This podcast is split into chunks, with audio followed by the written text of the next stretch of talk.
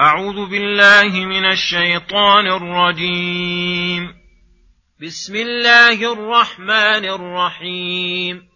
قل يا أيها الكافرون لا أعبد ما تعبدون ولا أنتم عابدون ما أعبد ولا أنا عابد ما عبدتم ولا أنتم عابدون ما أعبد لكم دينكم ولي دين بسم الله الرحمن الرحيم إذا جاء نصر الله والفتح ورأيت الناس يدخلون في دين الله أفواجا فسبح بحمد ربك واستغفره إنه كان توابا.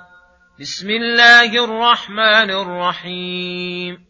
تبت يدا أبي لهب وتب. ما أغنى عنه ماله وما كسب. سيصلى نارا ذات لهب. وامرأته حمالة الحطب في جيدها حبل من مسد. بسم الله الرحمن الرحيم. السلام عليكم ورحمة الله وبركاته. يقول الله سبحانه قل يا أيها الكافرون لا أعبد ما تعبدون ولا أنتم عابدون ما أعبد ولا أنا عابد ما عبدتم.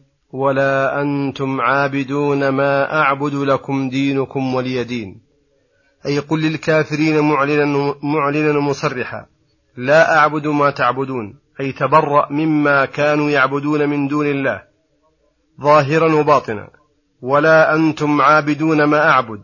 لعدم إخلاصكم في عبادتكم لله. فعبادتكم له المقترنة بالشرك. لا تسمى عباده.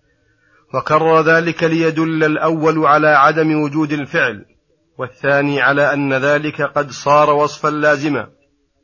ولهذا ميز بين الفريقين وفصل بين الطائفتين فقال لكم دينكم ولي دين. كما قال تعالى قل كل يعمل على شاكلته أنتم بريئون مما أعمل وأنا بريء مما تعملون. تم تفسير سورة الكافرين بفضل الله وتيسيره. بسم الله الرحمن الرحيم. إذا جاء نصر الله والفتح ورأيت الناس يدخلون في دين الله أفواجا فسبح بحمد ربك واستغفره إنه كان توابا. في هذه السورة الكريمة بشارة وأمر لرسوله صلى الله عليه وسلم عند حصولها وإشارة وتنبيه على ما يترتب على ذلك.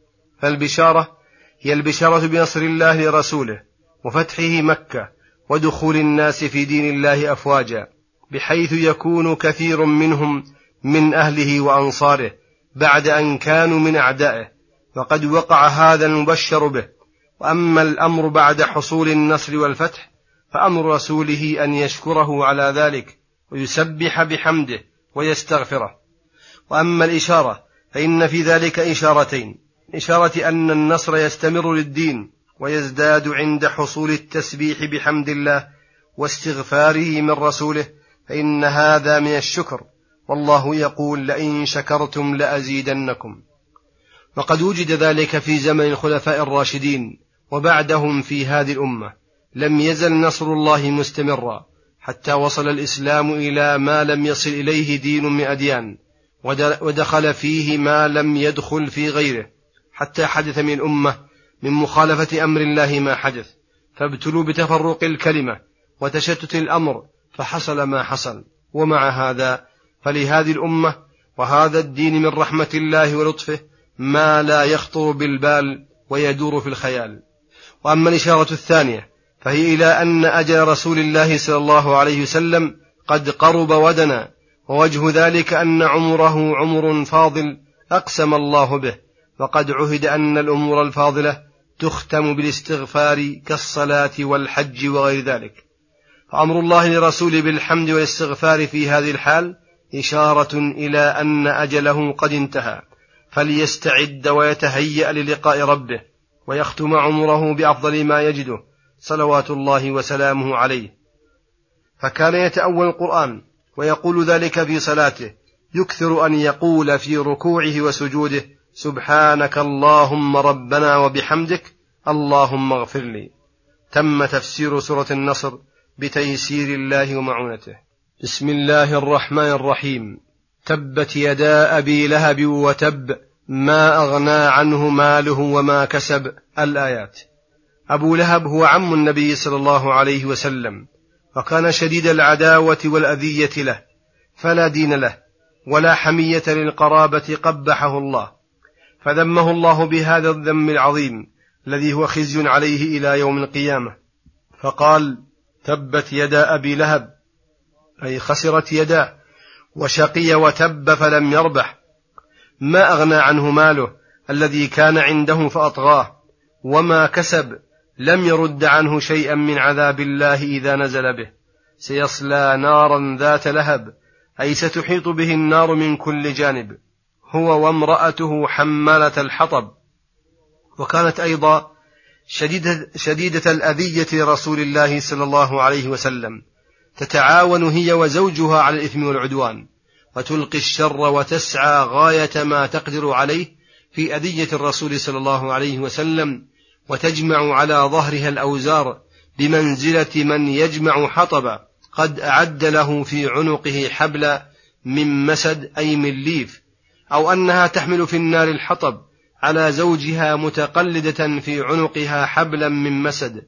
وعلى كل ففي هذه السورة آية باهرة من آيات الله. فإن الله أنزل هذه السورة وأبو لهب وامرأته لم يهلكا. وأخبر أنهما سيعذبان في النار. ولا بد ومن لازم ذلك أنهما لا يسلمان.